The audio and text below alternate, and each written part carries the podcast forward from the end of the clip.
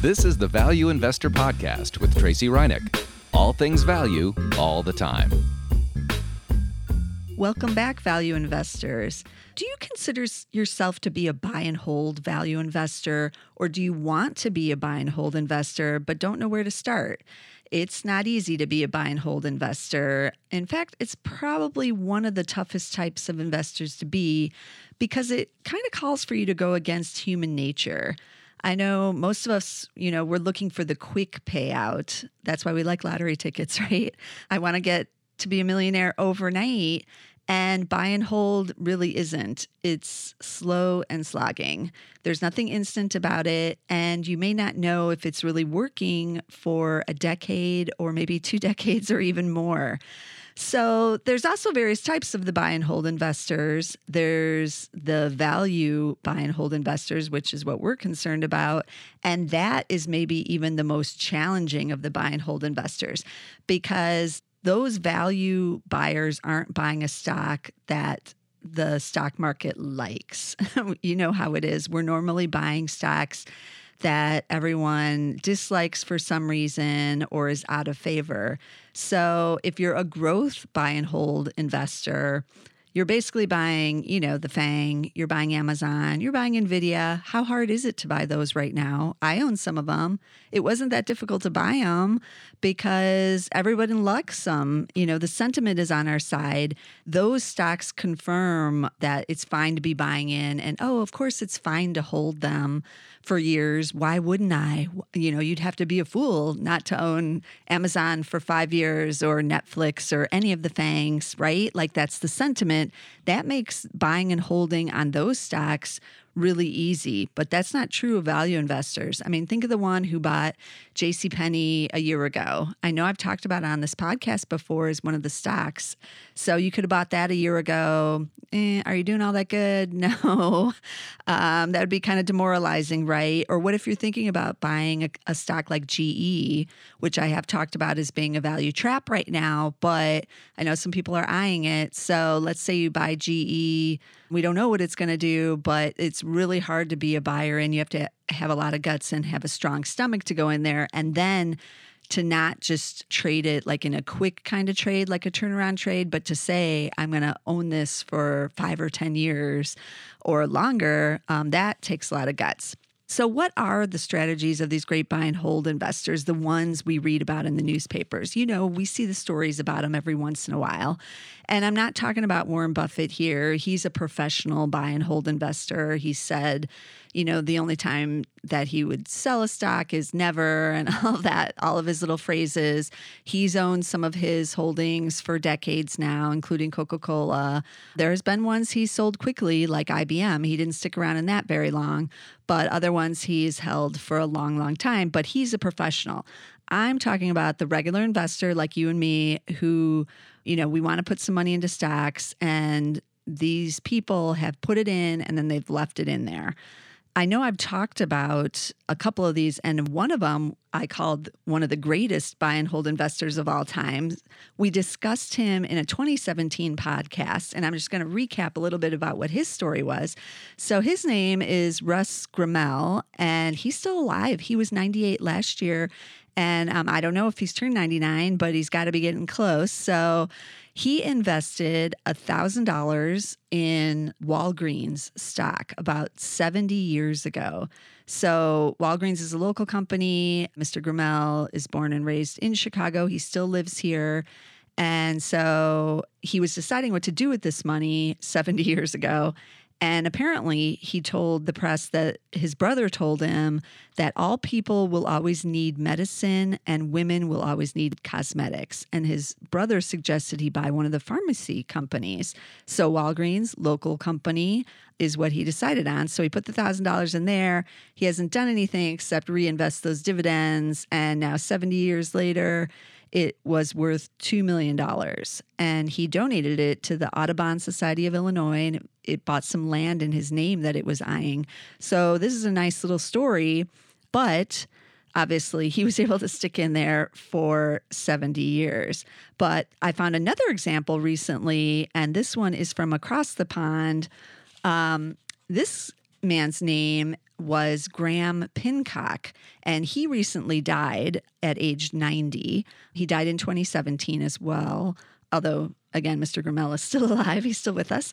But he was a Scotsman who worked as a modern languages school teacher for his career. So, nothing, you know, crazy glamorous about that job or the pay for that job. And according to the Daily Mail newspaper, he lived in what they describe as a modest 400,000 pound semi detached home in Glasgow for many years. And then he was in senior care by the time he died.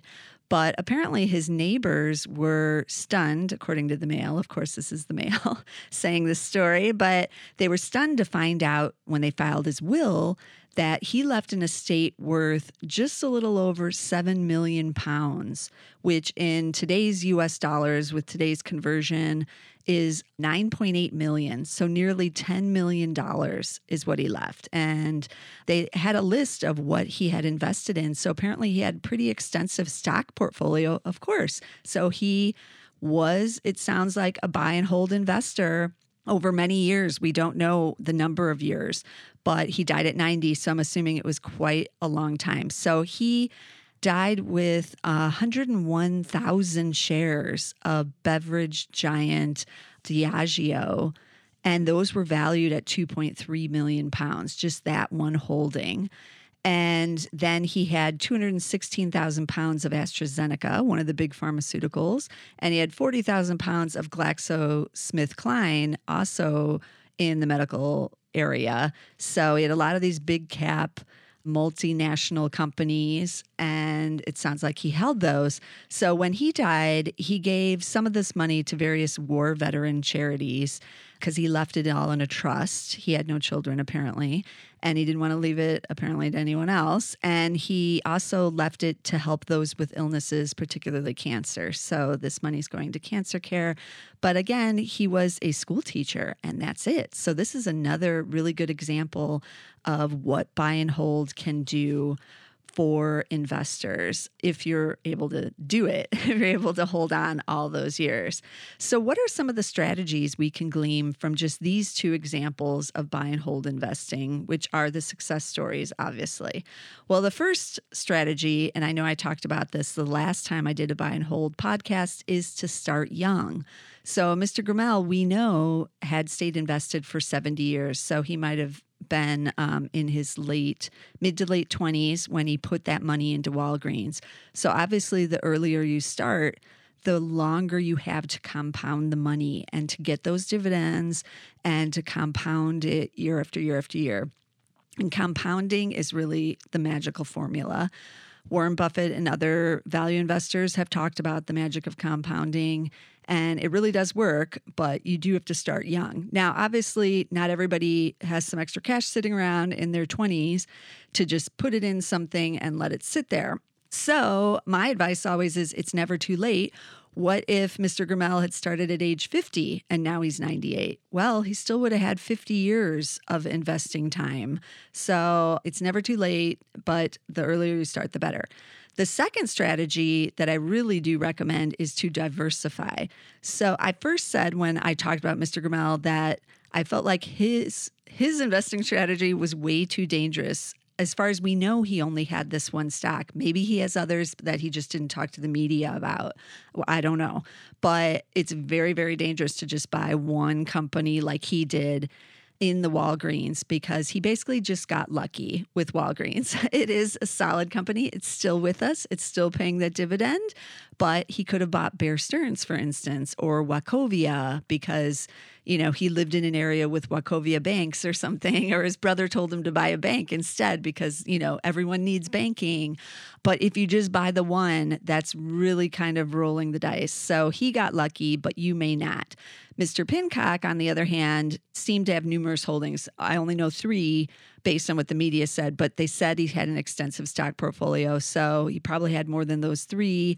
And so, if something were to happen with one of the companies, if one of them is a Lehman or a Bear Stearns and it goes bankrupt, it wouldn't have wiped him out completely. He had other holdings there, and that's really what you should be doing. So, diversify if you're going to buy and hold.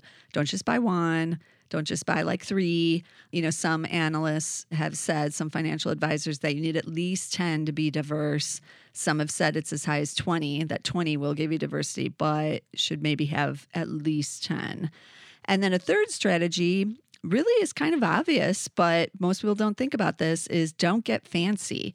You don't need the latest fad or craze stock. You don't need to be in blockchain, for instance, even though I like a lot of the blockchain trades.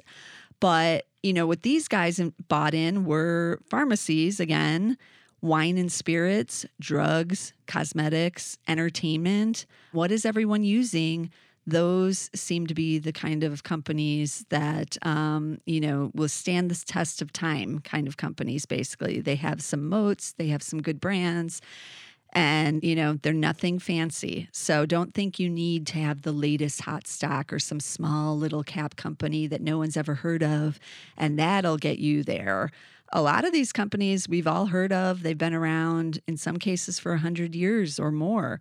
So that's another strategy that buy and hold investors deploy that seems to work.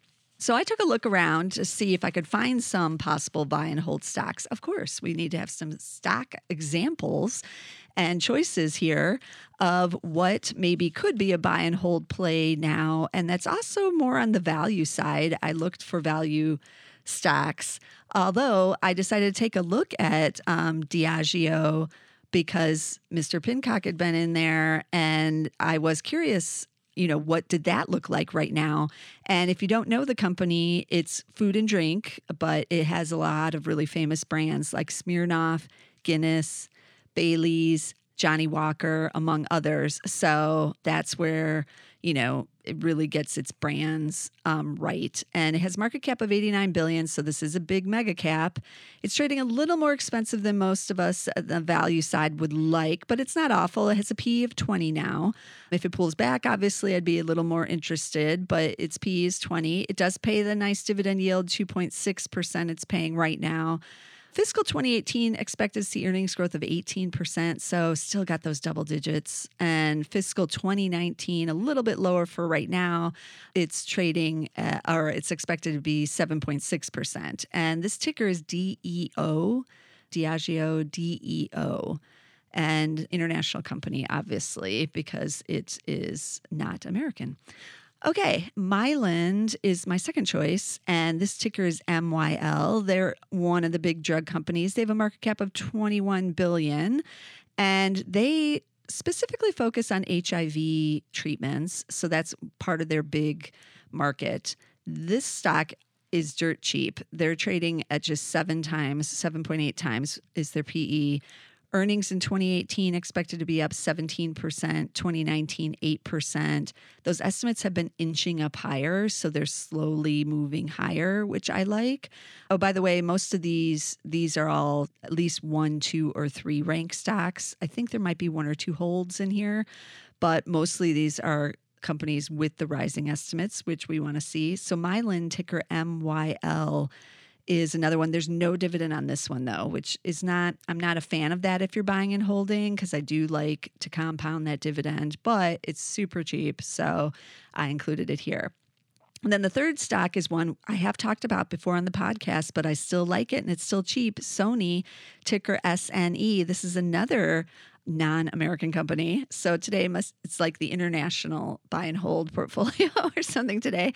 And they trade with a PE of 13 right now. They do pay a little bit of dividend. It's just 0.3, but at least it's something. Market cap is 56 billion. So yeah, they're the big mega cap too. We only have three estimates on Sony because they're an international company. Not as many analysts cover them, but some big growth expected in fiscal 2018 because they're turning it around. So they made 51 cents last fiscal year, expected to make $3.86 this year. So huge, different gain. But next year, fiscal 2019, meh, analysts aren't too sure what's going to go on there. So they have a slight decline of just 2% in those earnings, but it's basically around flat. You know, I think they're taking a wait and see approach. Sony, the reason I do like them, they are on the entertainment side, but they have a lot of technology business and they're trying to create those sensors for the self-driving cars. They're they're going big into into the self-driving area. So if this is a way that you can get in cheaply into that that play. So Sony SNE. And then we're going to switch back over to the drug area with the biopharmaceutical AbbVie. This ticker is ABBV. They're huge. They were spun off from Abbott Labs, but they're still huge 153 billion market cap. This stock has been on fire, up 77% in the last year, but the fundamentals all do support that hotness. Supposed to grow earnings by 33% this year in 2018 and another 15% in 2019. So super strong. PE, despite the share gains, is still cheap at 15 times. So right there around my cutoff, but that's that's pretty cheap and dividend 2.5%. So, very nice dividend yield there, too. So, if you're looking for like a little higher growth drug stock, AbbVie might be one to watch. I know there's a lot of these warning articles out there about it because I saw them about like, oh, is it too hot now? Has it gone up too much? Maybe you shouldn't get in. But just looking at the fundamentals, it's not an expensive stock here. So again, do your homework on any of these companies. I'm just giving you the bare bones here about um, you know PEs and things, but AbbVie interesting and strong fundamentals right now. Then the fifth stock, I'm going to turn back to Mr. Gremel's pick, Walgreens, Walgreens Boots, as it's now called, WBA. So they're completing their acquisition of Rite Aid. They're getting about 1,600 stores there. The stock is down off its early 2018 highs. So this could be a buying opportunity. PE of just 12. Dividend, it's still paying that dividend, 2.3%. That's pretty solid and fiscal 2018 earnings growth of 13.5%. Fiscal 2019 still solid at 11.1%. So we'll see if they can do it. A lot of questions here with CVS buying Aetna and now Walgreens getting the, you know, Rite Aid and what's going to go on in this industry. But uh, if you're looking for a cheap play, Walgreens pretty cheap here. So remember, some of the strategies to deploy is to buy diverse basket of quality companies, start young if you can, and hold a long, long time. And it does sound simple, doesn't it? Like, oh, how hard could it be? You know, maybe one day I'll be uh, Mr. Gremel or Mr. Pincock with my million dollar portfolio. All I have to do is buy some good quality names and hold them. But it's not so easy in reality of course. Um, i'm still waiting too to hear stories of someone who's bought like the s&p 500 mutual fund or the etfs and they've held those but that's going to be a different generation it's probably going to be a generation x type of person who bought those very young and then we'll hear some stories of oh they just bought the index at age 28 and now it's worth $5 million or whatever at age 75 or something will come out about them too. But for now, I know everybody likes to buy the stocks. I do too. And it's fun to see them growing. And if you buy good quality names, that's what they do. So let's recap those stocks again. So we had Diageo, DEO, Mylan, MYL, Sony again is SNE. AbbVie, A B B V is in Victor. So two B's and a V is in Victor. And then uh, Walgreens Boots, WBA there. So, as always, I like to bring you all the value stocks, and I'll keep doing that because they're still out there, as we've seen. I didn't have a hard time finding some of these big cap value stocks with uh, pretty good Zacks ranks. So, be sure to subscribe at um, Apple Podcasts to get the Value Investor podcast. That's where we are. And you can also get us on SoundCloud, but we're mixed in with the Market Edge. So, you get two for one again over there on SoundCloud, Market Edge and the Value Investor podcast under the Market Edge name. But be sure to subscribe, as I said, so you don't miss a single episode. And I'll see you again next time.